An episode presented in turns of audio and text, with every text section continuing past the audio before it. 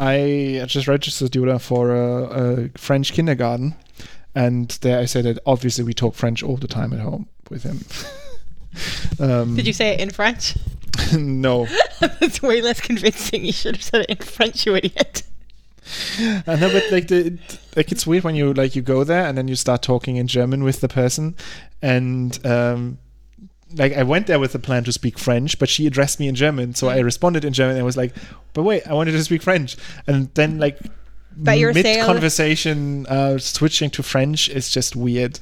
That's the problem when you come as a foreigner. Like usually when you establish a relationship in one language, it's really hard to like switch the relationship to a different language. So Yeah.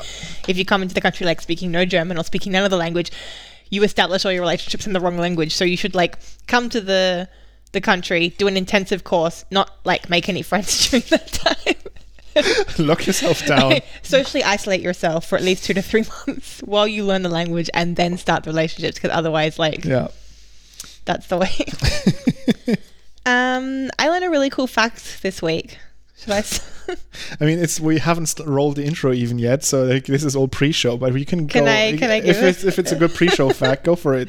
it's only a pre-show fact. It's inappropriate for anything else. Pigeons mate for life. That's my fact. But sometimes male pigeons um, participate in Orgies.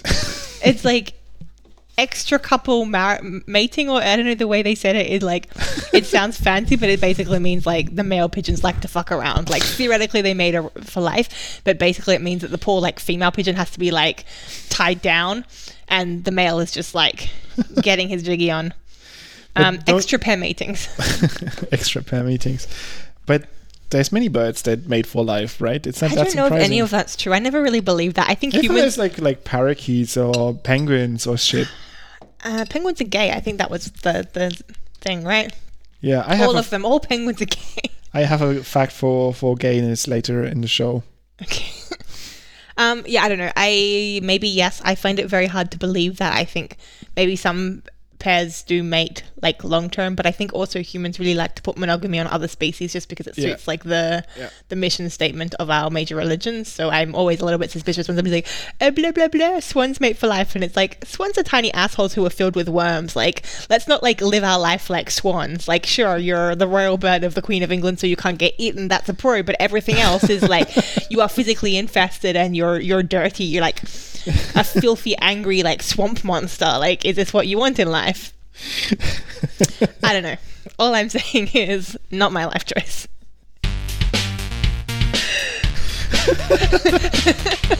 Shit. It feels, it feels so powerful to be in control of the soundboard. Just like shut up, Tegan, shut up. I can make like such a statement instead of saying anything. I just like press Oh. the button. it's it's better than anything I could have said. To plans and pets. That was a new segment called "This is why Tegan is signal single" because she won't stop ranting about swans. um, yeah, we're a podcast. We talk about plants, usually not swans. Um, plant science, specifically how plants work. We also take, talk about pipettes, which is a instrument we use in the lab to manipulate small volumes of liquid in order to research science. But Yoram is constantly disappointed that we never talk about pipettes very much. Yeah, but I'm also to blame. Like I never bring a paper about pipettes. I'm like, it's I, I'm my own Lux Smith, as we say in German. Your own locksmith? Is that a thing? Ich bin mein was? Ich bin meines eigenen Glückes Schmied. Schmied? Was Schmied is, Schmied? is blacksmith. Like Huh. I'm I'm the blacksmith of my own luck. Yeah, my luck blacksmith. My Lucksmith is kind of cute though. Like a locksmith, a locksmith. yeah, a locksmith is uh Just sounds Yeah. like you don't know how to say locksmith. it's cute. Shall we go straight into the paper? I think um, yeah. If you don't want to hear about my experience at the Staudenmarkt, then sure. I want to hear about it. I mean, it's I went uh, just um, It's like two weeks ago now. yeah, two weeks ago now, people who follow us on Instagram know exactly the day because I put it on the story. Uh, there's just this Staudenmarkt at the Botanical Garden in Berlin um, twice a year. Like, You explain what a Staudenmarkt is, maybe? um, It's yeah, a it's a market. It's it's an open air plant market, once in spring, once in fall, and um, it's yeah, you can go there and you get like all of the plants you can then grow in your own garden. Like unlike a flower market where you have cut flowers that usually you can't propagate, all of these plants are like on soil or they're like uh, bulbs for tulips and so on. And So- the bastards always hold it when I, I'm out of the city. Like, Yeah. I'll go away for a weekend. They'll be like, "That's the weekend." They they hold a doodle for all of Berlin, and they check like the one weekend ticket says like not available. EasyJet like, communicates with them like, "Okay, she's going, going," like, it's go, everybody, team, which is go. foolish because I'll buy hundreds of plants, immediately kill them, and then buy hundreds more the next time. So really, they're only cutting into their own profit.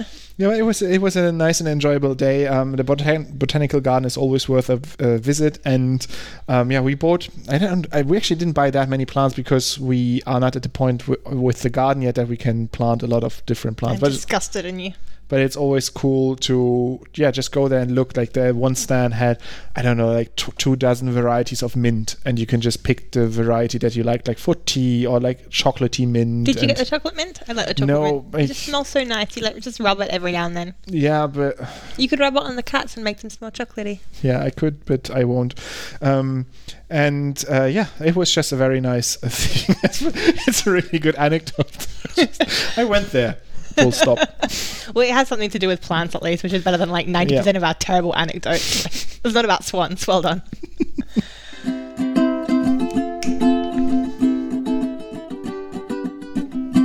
It's the paper of the week. Today, I'm the one doing the paper of the week, the weekly paper. Um, and I originally chose something which is called Transient Co-Transformation of CRISPR-Cas9 and Oligonucleotide Templates enables efficient editing of target loci in Fiscometrella patterns. I'll get into that later. It's you have by... to play the CRISPR news jingle then. okay, play the CRISPR jingle. CRISPR news. Yoram's very pleased with himself. You see his smug, smirking face. Um, so it's by Yi and Goshima. It came out in Plant Biotechnology Journal like August 27th, so a couple of weeks ago only. It's pretty early. It's actually a, still like this what head of print EPUB thing. Okay. Um, but just as a little bit of a disclaimer, I went to read this on the plane. I just came back from France after being at a conference, which was a super nice conference, by the way. Um, I forgot to download the paper before I got on the plane. Literally, as we were taking off, I got my laptop and realized I hadn't downloaded the paper. But the one I had downloaded was um, the previous paper by the same guys that they uploaded to bioRxiv. So in May this year, they put on bioRxiv something called Fast, Efficient, and Precise Gene Editing in the Moss Fiscometrella Patents. It's effectively the same paper, it's the same information. I just did a quick check to make sure. Um, it's just a bit longer on bioRxives and maybe they changed a few things, but it, it is the same information as far as I can tell. I'm sorry if I did the wrong thing, but it's the story's there. okay. Yes. I, I forgive you. Thank you. I'm sorry. okay, so first I want to introduce the the species, the model species of the day, which is Fiscometrella patens, which Yoram. Yeah. Um, It we, is we, a- we did an article on it, right? It's Nope. A, ah, we want to eventually. Or do we? retract, retract, retract this information.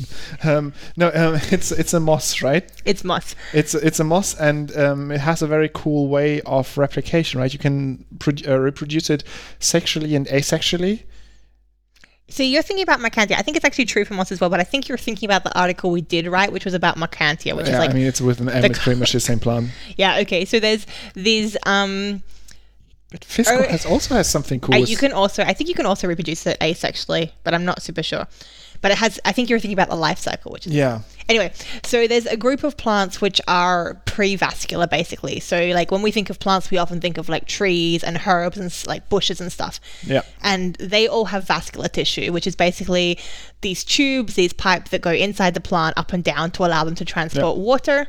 Xylem and like sugars and nutrients and hormones and signals and all of this kind of stuff, which is called the phloem. And these are really important because they can basically allow plants to be bigger because you now have like these highways to, to move things from one side to the other. But there's a group of plants which are kind of more like ancient or I mean they're they're less derived. They haven't like developed as far away from the original um, plant, which was like one single celled thing. Um, as our modern as, as like angiosperms are these vascular plants, and this is like the non-vascular plants.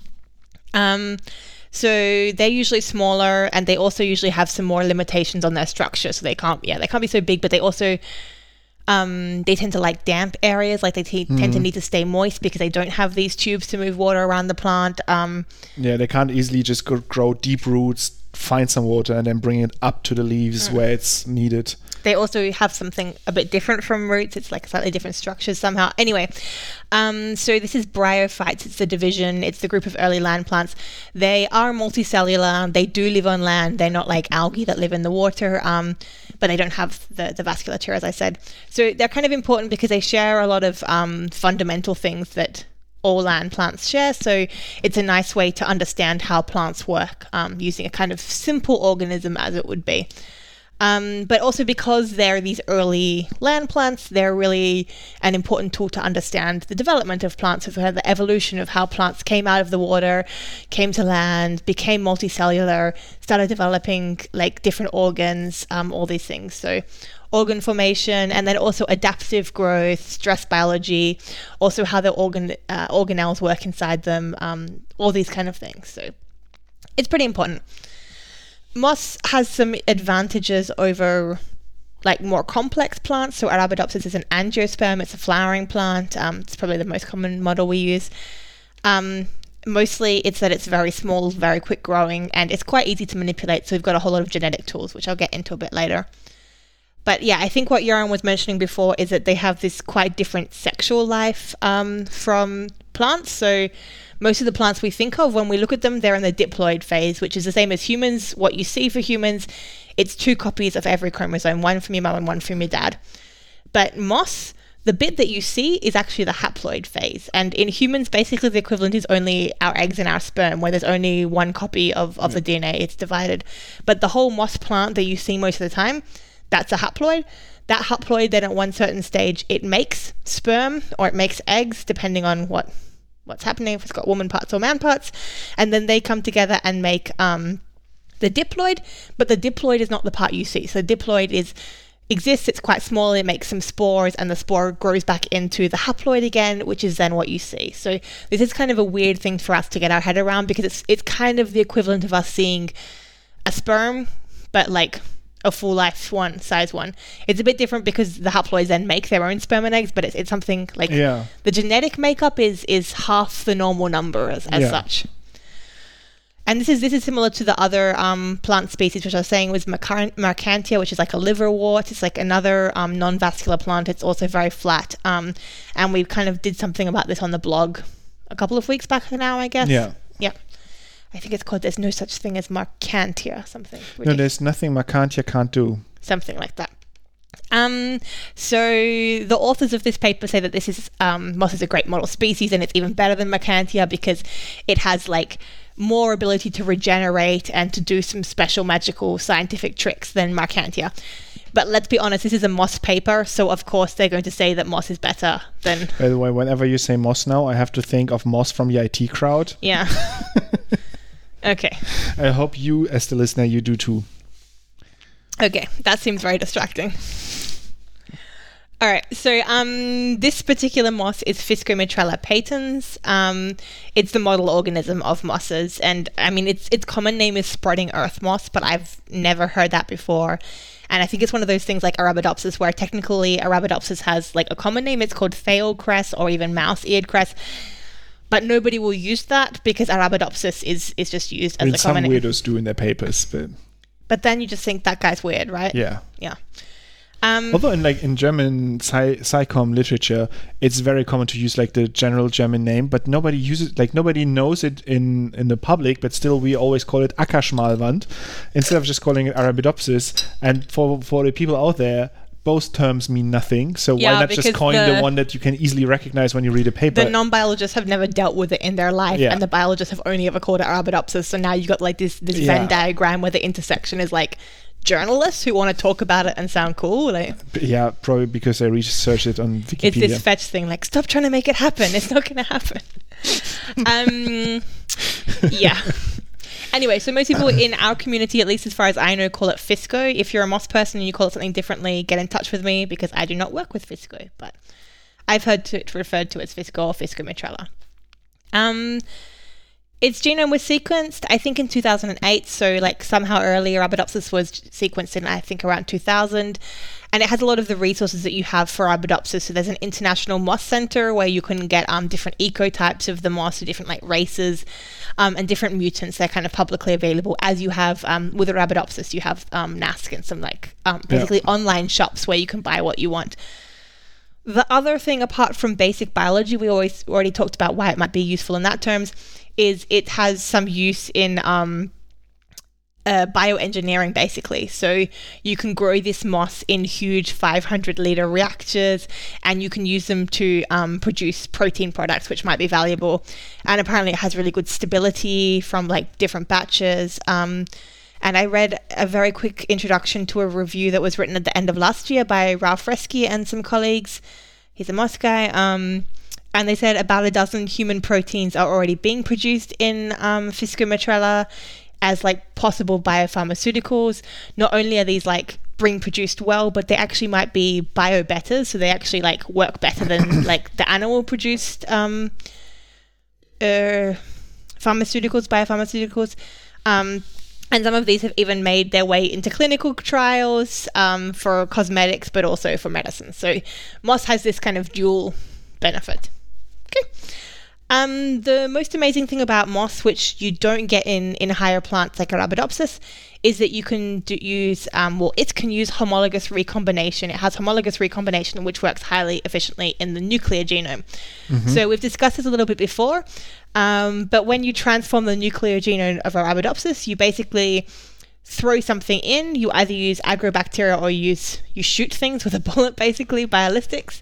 Yeah, and it just randomly integrates somewhere in the genome. You have no idea where it integrates. You don't know how often it will integrate, if it will integrate at multiple uh, um, places, or if it will integrate all in one place and then with multiple copies or just one copy.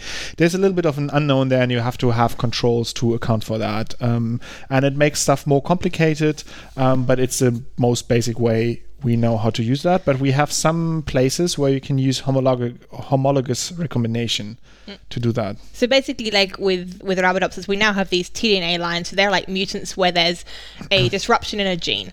But this was found out because they made all of these basically random disruptions throughout the whole genome. And then they went through a very laborious process of trying to work out where each individual insertion was, each individual tDNA insertion yep. is. In moss, you can use homologous recombination, which means you can basically make a change or a disruption, and as long as you put the left hand side and the right hand side of your sequence as the same as something that's already in the genome, that left and right will basically swap themselves in with the native left and right that you find yeah. in the genome. And we can do this in the chloroplast. Yeah which makes the uh, chloroplast like biotechnology so powerful because we can like very control very easily how much of our gene copy is there and where exactly it is in the genome of the chloroplast. and in Physco we can do that in the entire nuclear genome.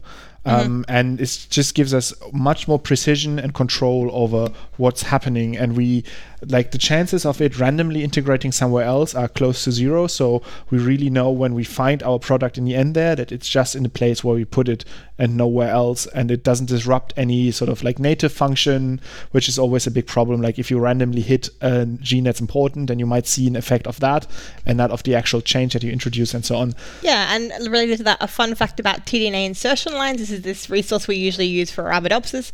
The average tDNA insertion line has more than one tDNA insertion So even if you see you have an insertion in your gene of interest, you should definitely check as an Arabidopsis researcher that there's not another insertion in a separate place. And yeah. this could be causing all of the phenotypes that you see. Yeah. So always be careful with that and try to use homologous homologous homo recombination.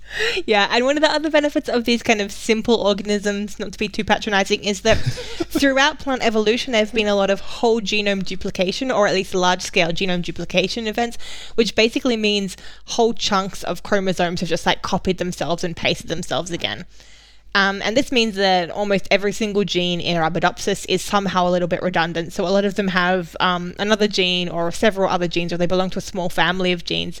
And it means that if you alter, or like knock out, destroy the function of just one of them, you often don't see anything because another one that's like slightly different sort of takes its place because it still lingers around there and sometimes they're expressed There's to very some redundancy, low levels. Yeah. And yeah, and that can stuff make stuff really hard because you yeah you try to have an effect, but there's another like backup guy jumping in and replacing the thing that you just try to break.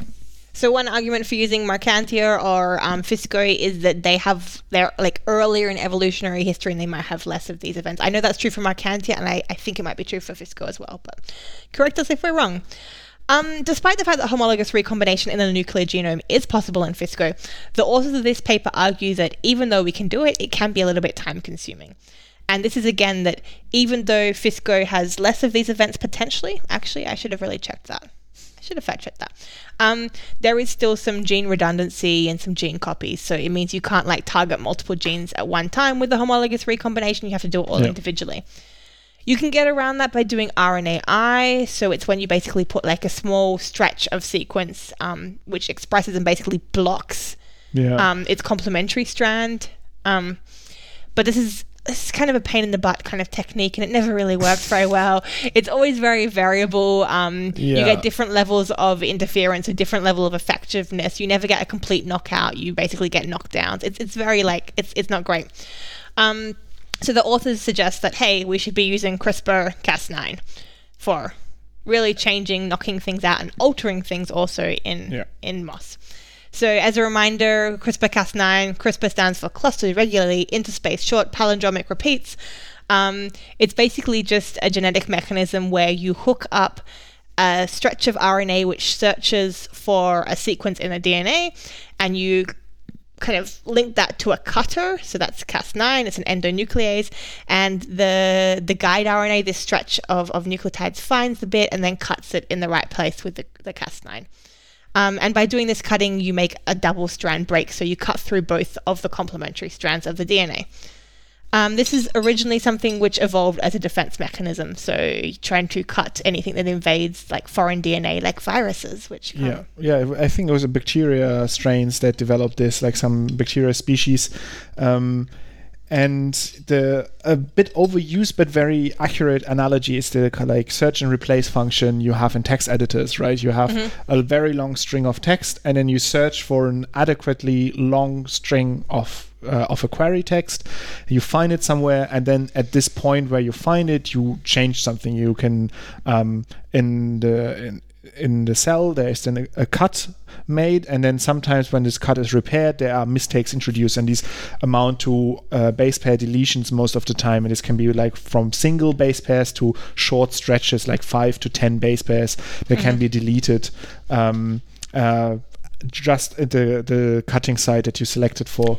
Yeah, so that's basically it. The CRISPR-Cas9 itself just cuts, but then the cell tries to fix it. It it has a whole lot of different um, repair mechanisms which try to come and fix the break.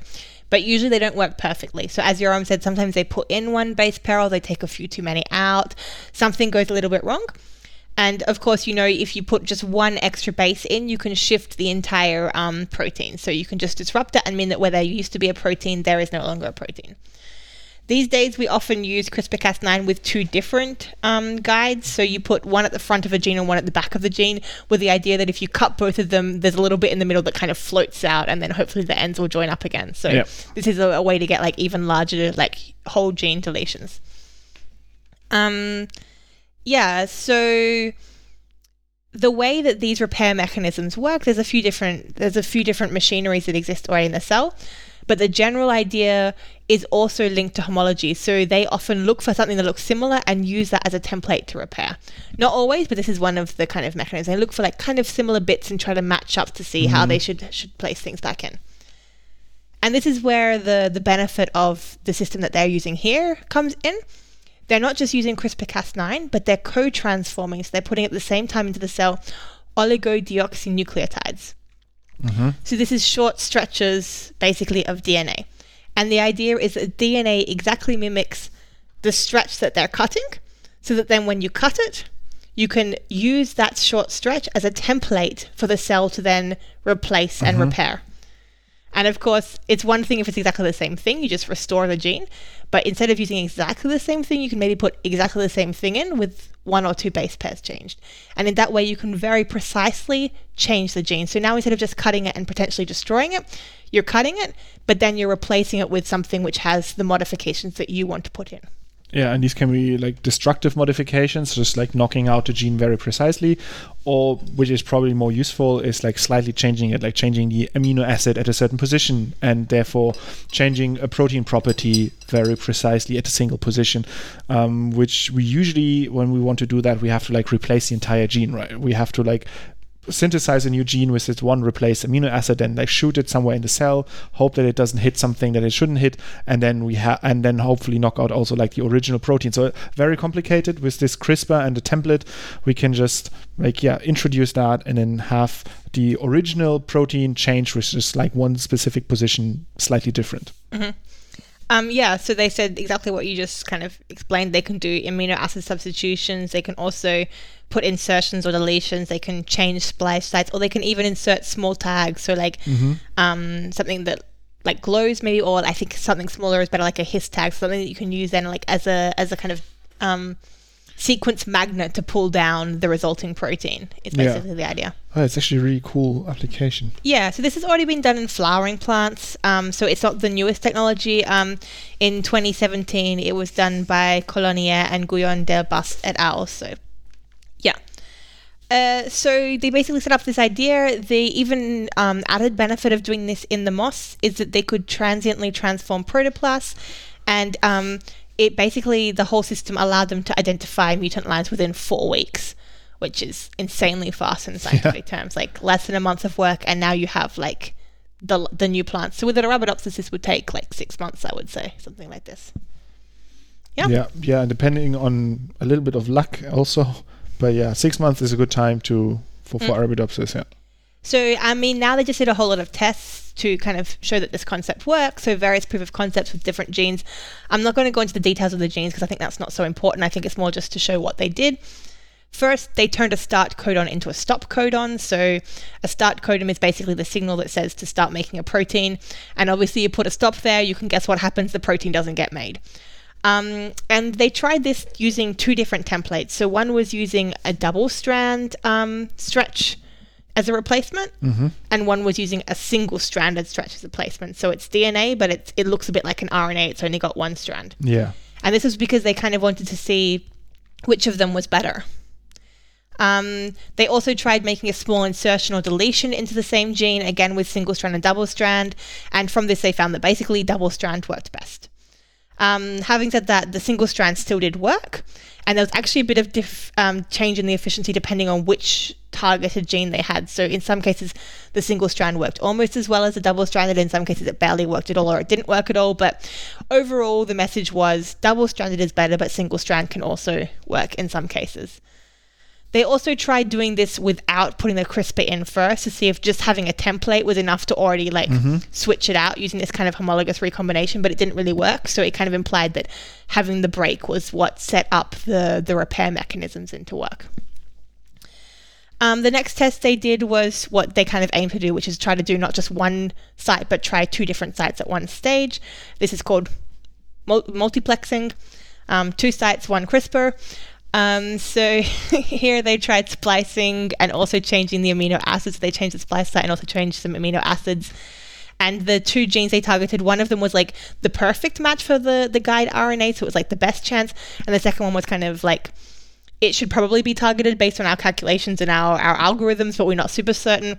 And it's exactly what they got. They managed to get both of them being changed at the same time, but they found that the perfect one was much more likely to get hit. And basically, when the less perfectly one was hit, it was always that the perfect one was already hit. So it just says yep. that the perfect one has better efficiency, which is yep. really exactly what you'd expect.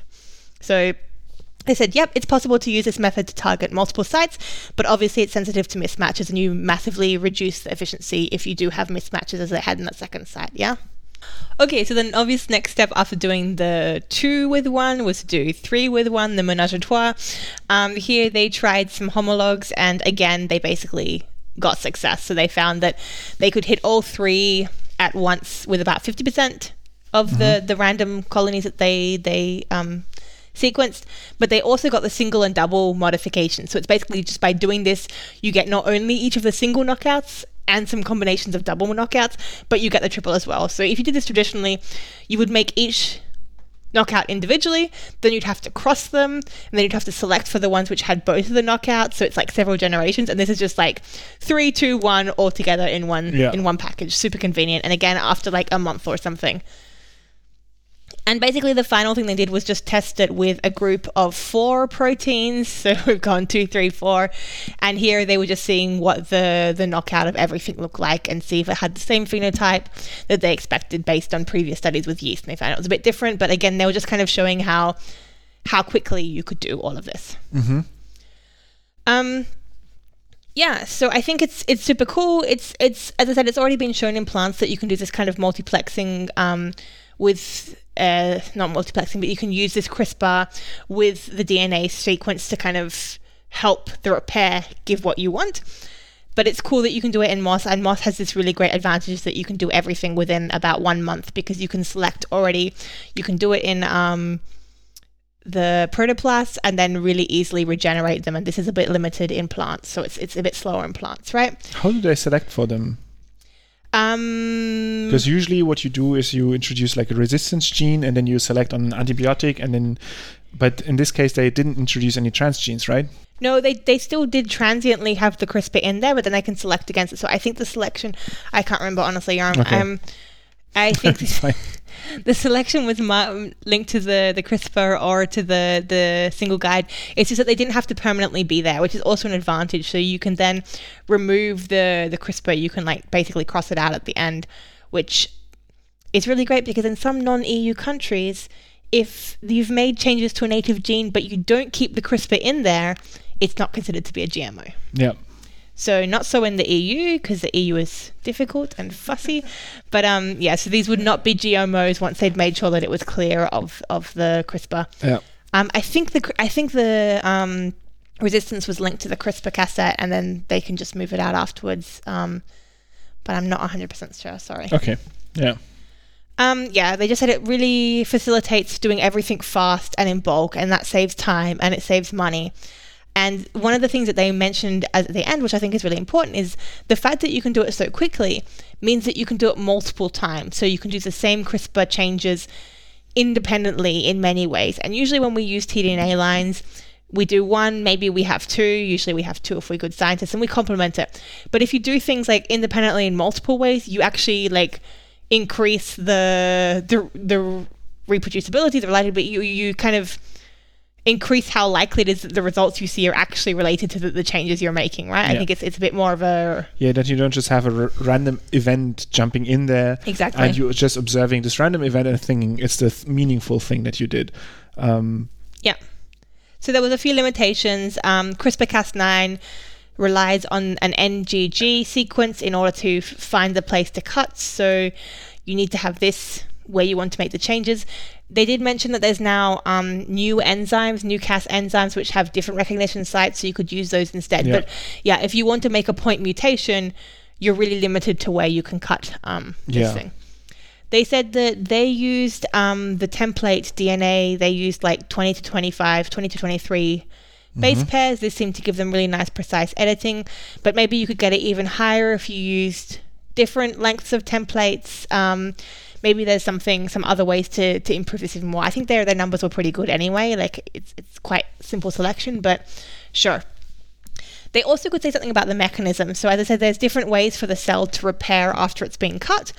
And based on the way um, they saw the repair happening, they think it's a method called microhomology mediated end joining.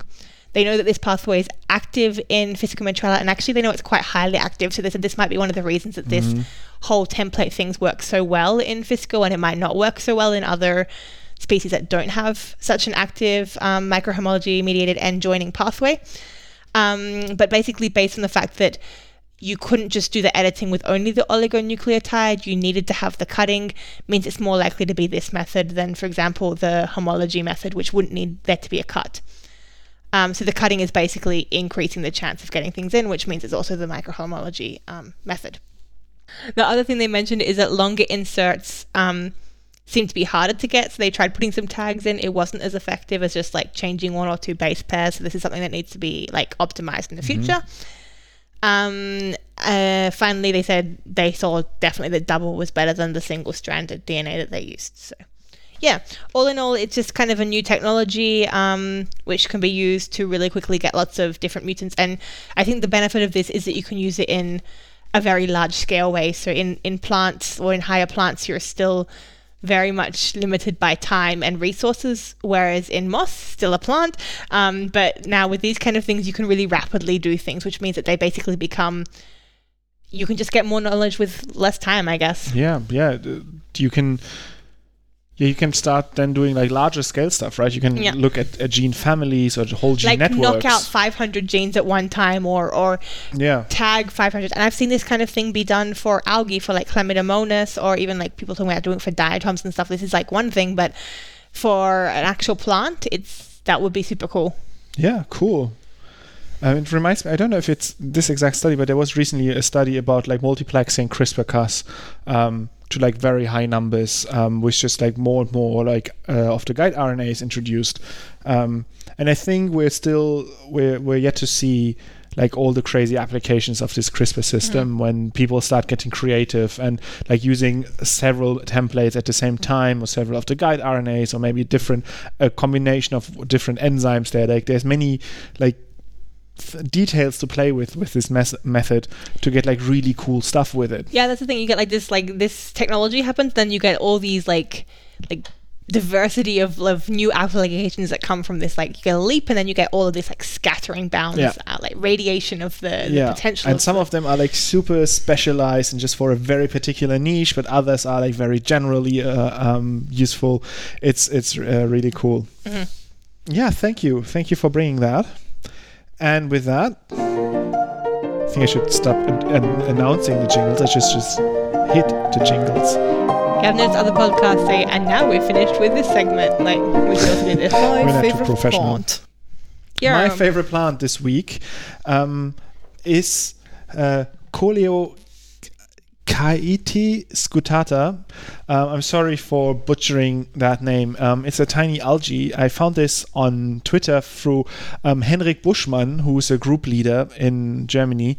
Um, and uh, this is an algae and it's a really cool thing like i found this because henrik buschmann tweeted a short video from uh, under the microscope where you could see that in a in a set of cells let me just see if i can find the the thing and show it to tegan and we will link the video yeah here it is um, to Whoa, it's spinning.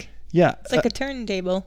yeah, you have like this cross section or like this multicellular algae, and then two of the cells right in the center they have spinning chloroplasts. Dude, we've got to write a post on this. This is too cool. Yeah. Um, I mean, I don't know if we want to discuss this on air, but I'm already like, in touch with Henrik um, Henrik Buschmann because he, yeah, this is a really cool thing, and that's why like I brought this here now as my favorite plant. Um, I mean, the the video here uh, we link it. Uh, it's uh, sped up 30 times, um, Mhm. so they like here they rotate very quickly. Um, in in reality, they don't uh, rotate that fast, but they still do rotate. I would like to see like the the original because I find it really hard to grasp what thirty times is, but they're still moving. I mean, I I, Yeah. I would like to see just. It's really curious. Yeah. Um, they're, Oh, they're- that's super weird. yeah, they're moving around, and um, so these algae they're found. Um, like I thought, they're maybe from a very exotic place, and they are. They're from an exotic place called Osnabrück. It's just a town in Ah. Germany um, where they're found in like lakes and ponds and so on. So they're actually quite common. Um, and we believe today that this is happening through myos- miocines, myocines, um, um, Yeah. proteins that are, I think, usually also involved in like uh, muscle movements, for example, in animals.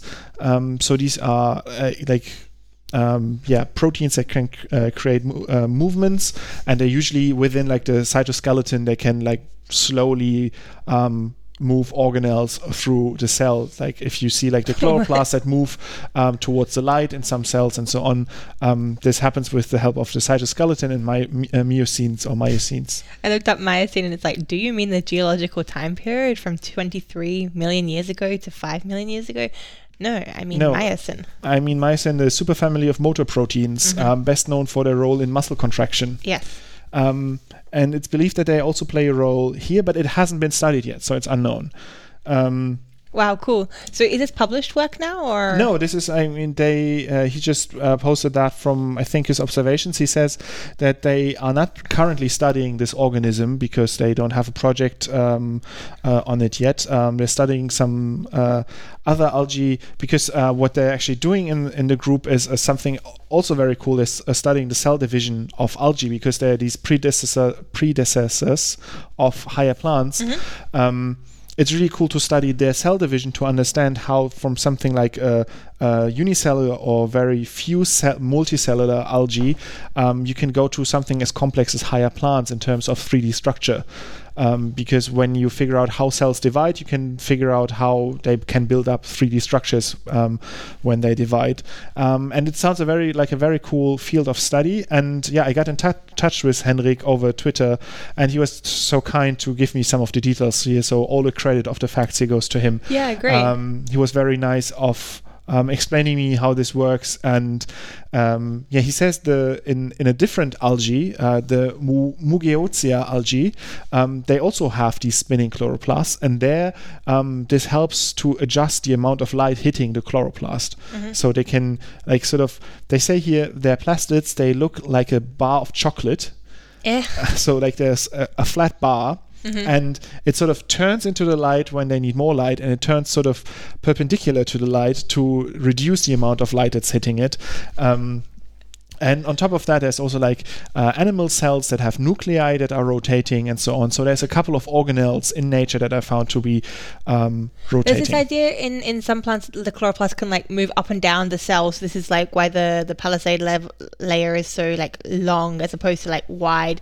That like they can sink and, and come up depending on how much light there is. But I'm not sure how supported that is by by any evidence yet. I'm not sure if it's just like a yeah um, folky thing. so yeah I, we will definitely like look deeper into this because this looks Yeah, let's do an article about that. That sounds this so cool. This looks really cool because this yeah this this he's studying the species because it has this uh, a weird he just says it has a weird uh, cell division something in between algae and land plants um, so that's why he's studying it and as a side effect of studying this cell division he observed this rotation um, which is by the way happening permanently so it, in this case it might not be related to like adjustment to light but we don't know. We have no idea yet. Um, it's something cool to find out. So yeah, that's the. I try once more to uh, pronounce it. Coleocaete. Coleocaete. Um, and that's from Henrik Buschmann. You can find him at Buschmann Henrik on Twitter. Um, and he's a, a very nice person and uh, yeah, shares cool images of uh, of cells.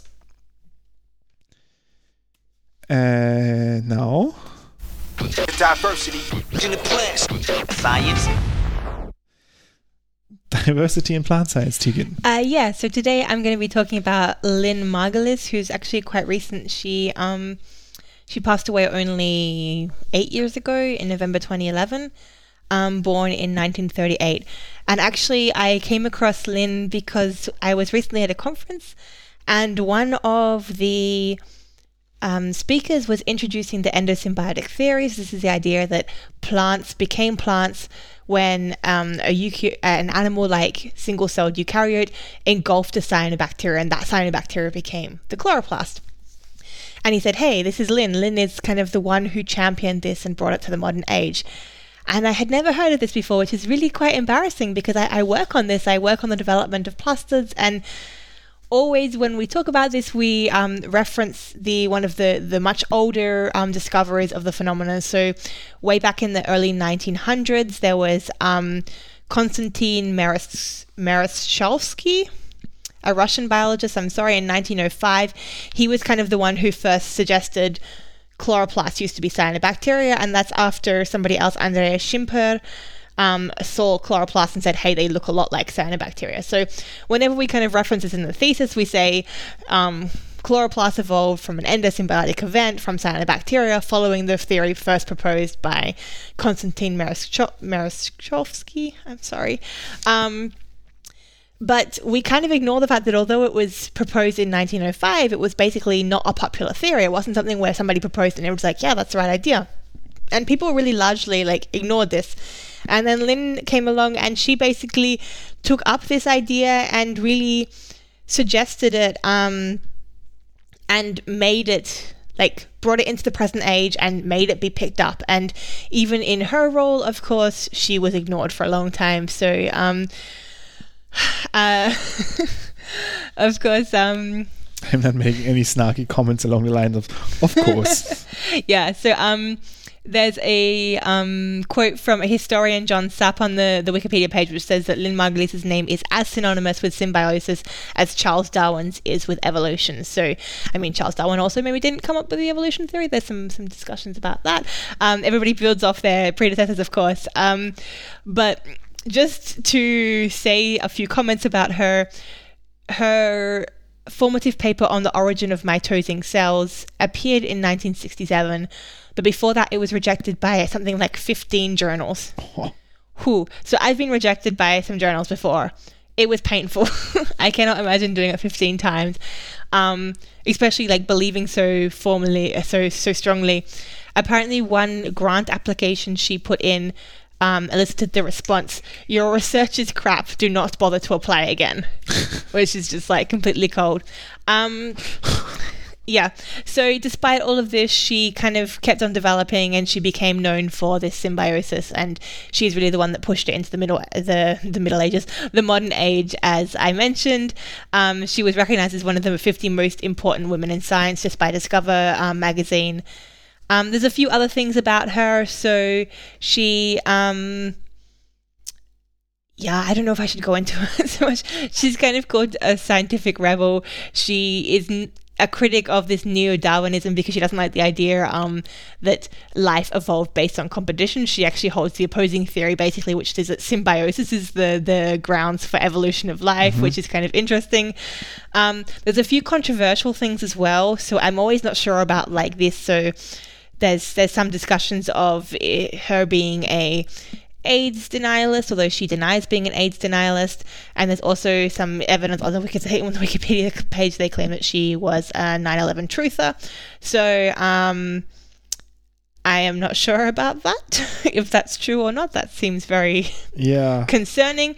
Um, putting that aside, very important at least for sticking with pushing this endosymbiosis theory because otherwise, I guess I mean, I'm sure we would have got there by now, but um, it yeah, was kind still, of a defining event. Yeah, it it needs people like her to like push this and bring this to attention. Um, so yeah, I don't know if it's like amateur psychology, but I think I, like I've heard this before, like in other contexts, when people are often ignored by their field they sometimes have a tendency to then go also to like conspiracy theories because they always like in their sort of serious professional work they yeah. go against the grain. And so they think in other areas they might also want to go against the grain. So this um, is what um, they kind of say. She's like unruly. She's a vindicated heretic. She's a scientific rebel. Um, and yeah exactly what you said. She kind of she works she thrives on the opposition like to, to push against something. Um yeah, which is which is good if it's developing science. It's not great when we have climate change denialists and things like that. So, yeah. Um, yeah, she also was married to somebody famous, and I've noticed there's a tendency in um, science to mention this about women. So I think the famous person is Carl Sagan. Mm-hmm. You know him? Yeah, like he's a and TV personality in the US, like yeah. does doing lots of SciComm. So astronomer, like um, super famous. I think we should refer to him now as Lynn's husband, like because this is really. I mean, I'm being I'm being stupid, guys. Don't get up for that. It's a really common thing where um, women still get kind of, oh, you're Blah's husband. Oh, like this is like uh, blah blah blah. There was like uh, George Clooney's wife. She's a um, political activist, and she was invited to a conference. And I think some journals actually wrote that um, her name, which like goes to show, Amal. like I forgot her name. Amal. Amal. Um, like they mentioned her by name, and she brought her husband, and then there was like George Clooney in the picture, which most people recognize more, but they just mentioned him as the husband of this uh, famous political activist, and I quite like that because it's so uncommon. I mean, it depends. I mean, obviously he's more well known. If it's in her field, they should absolutely do that. But of course, if it's in a gossip magazine, yeah. you shouldn't be like like Amal and this random guy. It's like clearly he's the more like this is true. But even in, in cases where like they're they're roughly equally known, there's kind of this deference to the family, which happens with women, which doesn't happen like women get asked more about their family life than is absolutely necessary in the professional sphere. I would say. Yeah. okay. Um, this is what we are now, right? This is where the fun begins. You, this is where the I fun like this begins. jingle a You, This is where the fun Uns. I don't have very many fun facts this week. I'm sorry. I Then came I- a little bit empty-handed. Uh, I mean, I've been there. I I know that sometimes it's hard. For some reason, I just stumbled across so many things that I think I will keep some for next week. Um, let's start with something that's not so fun, uh, but an interesting scientific story. Is that extinction rates in plants are up to t- uh, 350 times faster than we previously thought. Um, so there's a new study um, that looked at more accurate estimates of how quickly um, plant species are going extinct right now, um, and it's quite bad. But um, from the study, uh, I learned about something like d- diversity cold spots. We talked a lot about diversity hotspots recently, and cold spots are area where you have uh, only very few species um, that are um, present there, but they're exclusive to this environment. Um, so you sometimes you have these cold spots where you just have like two or three specific types of weed that you only find, for example, on the British Islands and nowhere else. Um, so it's not a diversity hotspot, but a cold spot, um, and uh, they're also worth preserving because if you lose there are only very few species, it becomes like nothing. It's not even a cold spot anymore, and yeah, you lose these um, important species there. Uh, the the other thing I learned from this article is that this plant ex- extinction is very hard to observe because first of all, you can't be sure that you just didn't find the last surviving examples of a plant, and on the other hand, uh, something that was f- uh, throwing off estimates before is that some plants they might live for a very long time, and so they're not considered extinct, like the baobab trees uh, on Madagascar. Um, but there is no newcomers of them. There's like no new saplings growing, so they are pretty much They're as good as extinct. extinct, yeah. Um, and if you factor this into the, the calculations, um, this means that it's, uh, it brings the extinction rate up to 350 times faster than what we thought before, which is quite terrifying. But like, what isn't terrifying at these times, like with the climate crisis? I'm not sure. I don't know if I get the, the thing about the cold spots. Like, yes, but it just seems like a kind of hashtag all trees matter. Like, I mean, I, mean, I think they mean that like they're not as important as hotspots, but they're compared to just like regular diversity somewhere. You shouldn't overlook these overlook these cold spots. Like if you want to rank them, you have like hot spots, then you have cold spots, and then you have like sort of endemic plants that are not exclusive uh, there. And if you lose their diversity, they still I'm- grow elsewhere. no, I think I misunderstood. Why? What's special about the cold spots? Like, they don't have very many plants, and what they're. they have a few plants that are specific to that area. But that's what that's what hot spots have too. Like, that's what endemic Yeah. means. Is it only grows there. Yeah. So I, I would still rank them like way on the list underneath everything else. Um, I mean, to me, the whole point of the, the biodiversity hotspots is that we have limited time and energy, so we should prioritize it. And then on the, that basis, yeah, of course, yes, it's also worth saving the cats, or like it's also worth saving X, Y, Z. But yes, the, the argument is we want to save everything, but we cannot. We financially cannot. And given like all other resources, time, money, how much people give a shit, we cannot. And therefore, that's why the biodiversity hotspots. They say, however, cold spots stand to lose more uniqueness than hot spots. For example, seven cold spot extinction led to the disappearance of seven genera, uh, and in one instance, even a whole plant family. So clearly, cold spots also represent important reservoirs of unique biodiversity that need con- conservation. So I think the idea is that yeah, you have like whole like yeah, in this case, like families or um, genera of plants that are just found in this cold spot, while in a hot spot, you might like find other representatives there. So you might lose some in the family, but not the entire family. While in a cold spot, you qu- uh, it's quicker to lose an entire family of species. But this is two different. This is to me. This is two different styles of conservation. So there's either a conservation where you're saving one species, and that's what we tend to do with animals, right? So in animals, when we focus on um, conservation of an elephant or a tiger or a um, small hopping shrew from South Australia, whatever, you don't usually focus on its ecosystem. I mean, ultimately, long term, you want to, but you basically take that guy and you make sure it can breed. Like, that's your Yeah. thing. And you can do the same thing with plants, but that's different from saving an entire, like, ecosystem or environment. So, the cold spots, I would say you can basically solve that problem by taking them to a zoo or a botanical garden, the equivalent, um, and breeding them. And it sucks because you lose them in their, like, real location, but that's a better solution. Whereas with the hotspots, you have to save that. Yeah. I mean, their point in the paper is not that cold spots are as important as hot spots. Uh, I just found it interesting to read about, like, to learn about the classification of a cold spot. I disagree with them. I disagree with you, and I'm tired. I want to go to bed, Yarm. no, you go to bed when we had fun, Tegan. sure. Okay.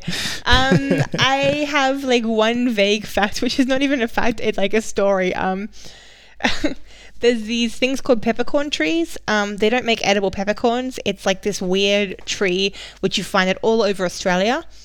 Um, and it's kind of bizarre. Like we deliberately tra- planted a whole lot of trees. Um, and there's an article. It's called "Why Are Peppercorn Trees Always Planted in Schools?" So basically, um, outside of schools in Australia, they would put these trees. I had one in my backyard growing up as well. Um, it's quite nice. It has a peppery kind of smell. So like um, as you squish the leaves, it's, it's quite pleasant. But um, it's kind of just an article discussing the history of these plants and the idea that um, during like the the 1800s or even like later on, like in Australian history, all of the different Commonwealth countries were no, not the Commonwealth countries. Um, oh my god, I'm so bad today. I'm so tired. I want to go to sleep. Sorry, Tegan.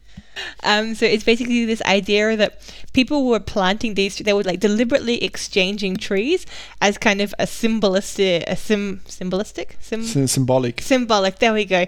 Um symbolic exchange of cultures. So like eucalyptus was sent to america from australia. Um like jacaranda was sent back to australia. And the reason we have these peppercorns is that we were trying to um signify these strong ties we wanted to develop with south america particularly with brazil and argentina. So it was like these these trees trees still persist a few like hundred years later or whatever but they're like one way of doing cultural exchange in the time and kind of saying, hey, we tight, was by trading trees across the continents. And I just thought it was kind of a cute idea. Yeah, Say it with it is. trees. That's cool.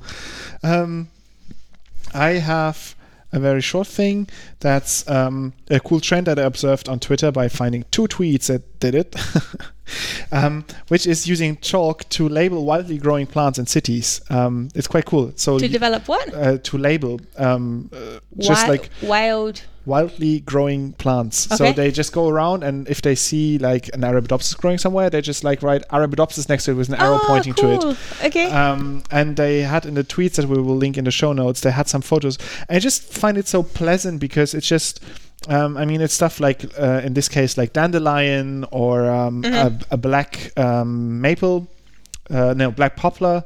Um, uh, in this case, this was in Berlin where they where they labeled these uh, these two, um, and somebody else showed this that they did that in in France um, with like fig trees and so on. And you have like these, like on these images, you have the plants growing like next to a post, and there's like hardly any vegetation there. But then you have like this plant making its way through the through the topsoil. Um, Life. Oh, and- oh, oh, oh, oh, oh. Friends. or- I'm not sorry.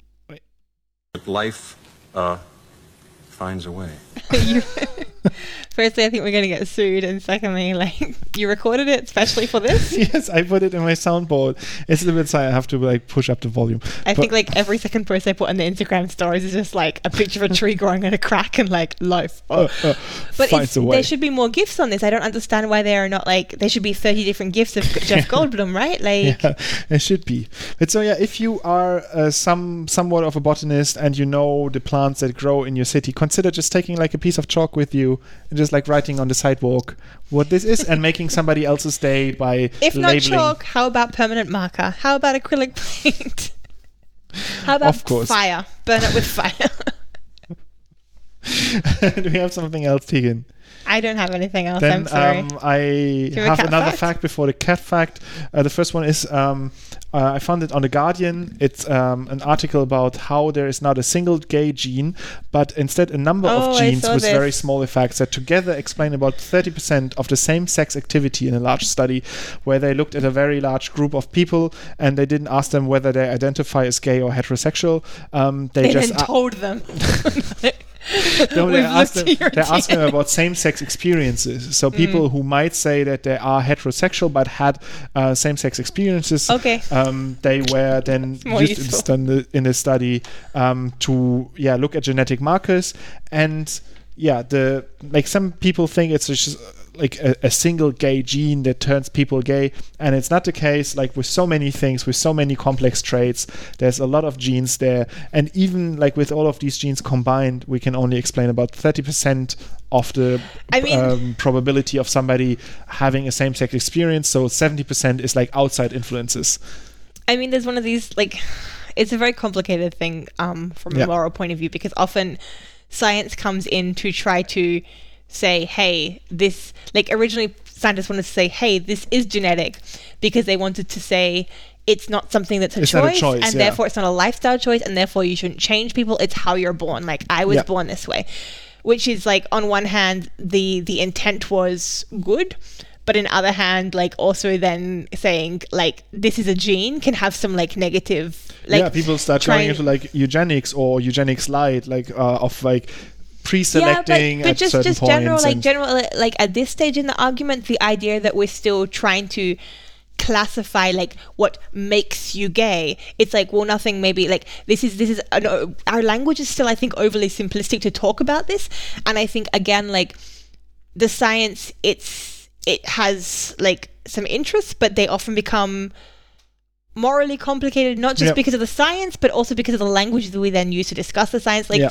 and i mean also the, the obvious fact of like should we even care like i mean as scientists we should care just for the for the sake of knowing because we like it but like why are we still trying to explain why people are gay at this stage like why are we still even using these terms like why does it matter at this is, is definitely an issue right like Yeah. what what is even the and of course like these kind of things can upset people like Mm-hmm. who have experiences and say like like stop stop classifying like why do you need to always be putting some Yeah. like and you know like in in the past like being gay originally it was they put it in the psychological handbook because they wanted that people were not like put in jail for being gay but like this is just a new kind of oppression like it became like a psychological malady and then it was like okay it's not the like it's kind of these new levels of trying to and at the end of the day it's still trying to justify why people are different but it's like well maybe stop we don't need to justify that like maybe Yeah. like this is not something that needs to be justified anymore but Yeah. anyway yeah, I, still, it's a, a well-written article. I completely agree with what you said. Like, it's something. i said in a blathering way but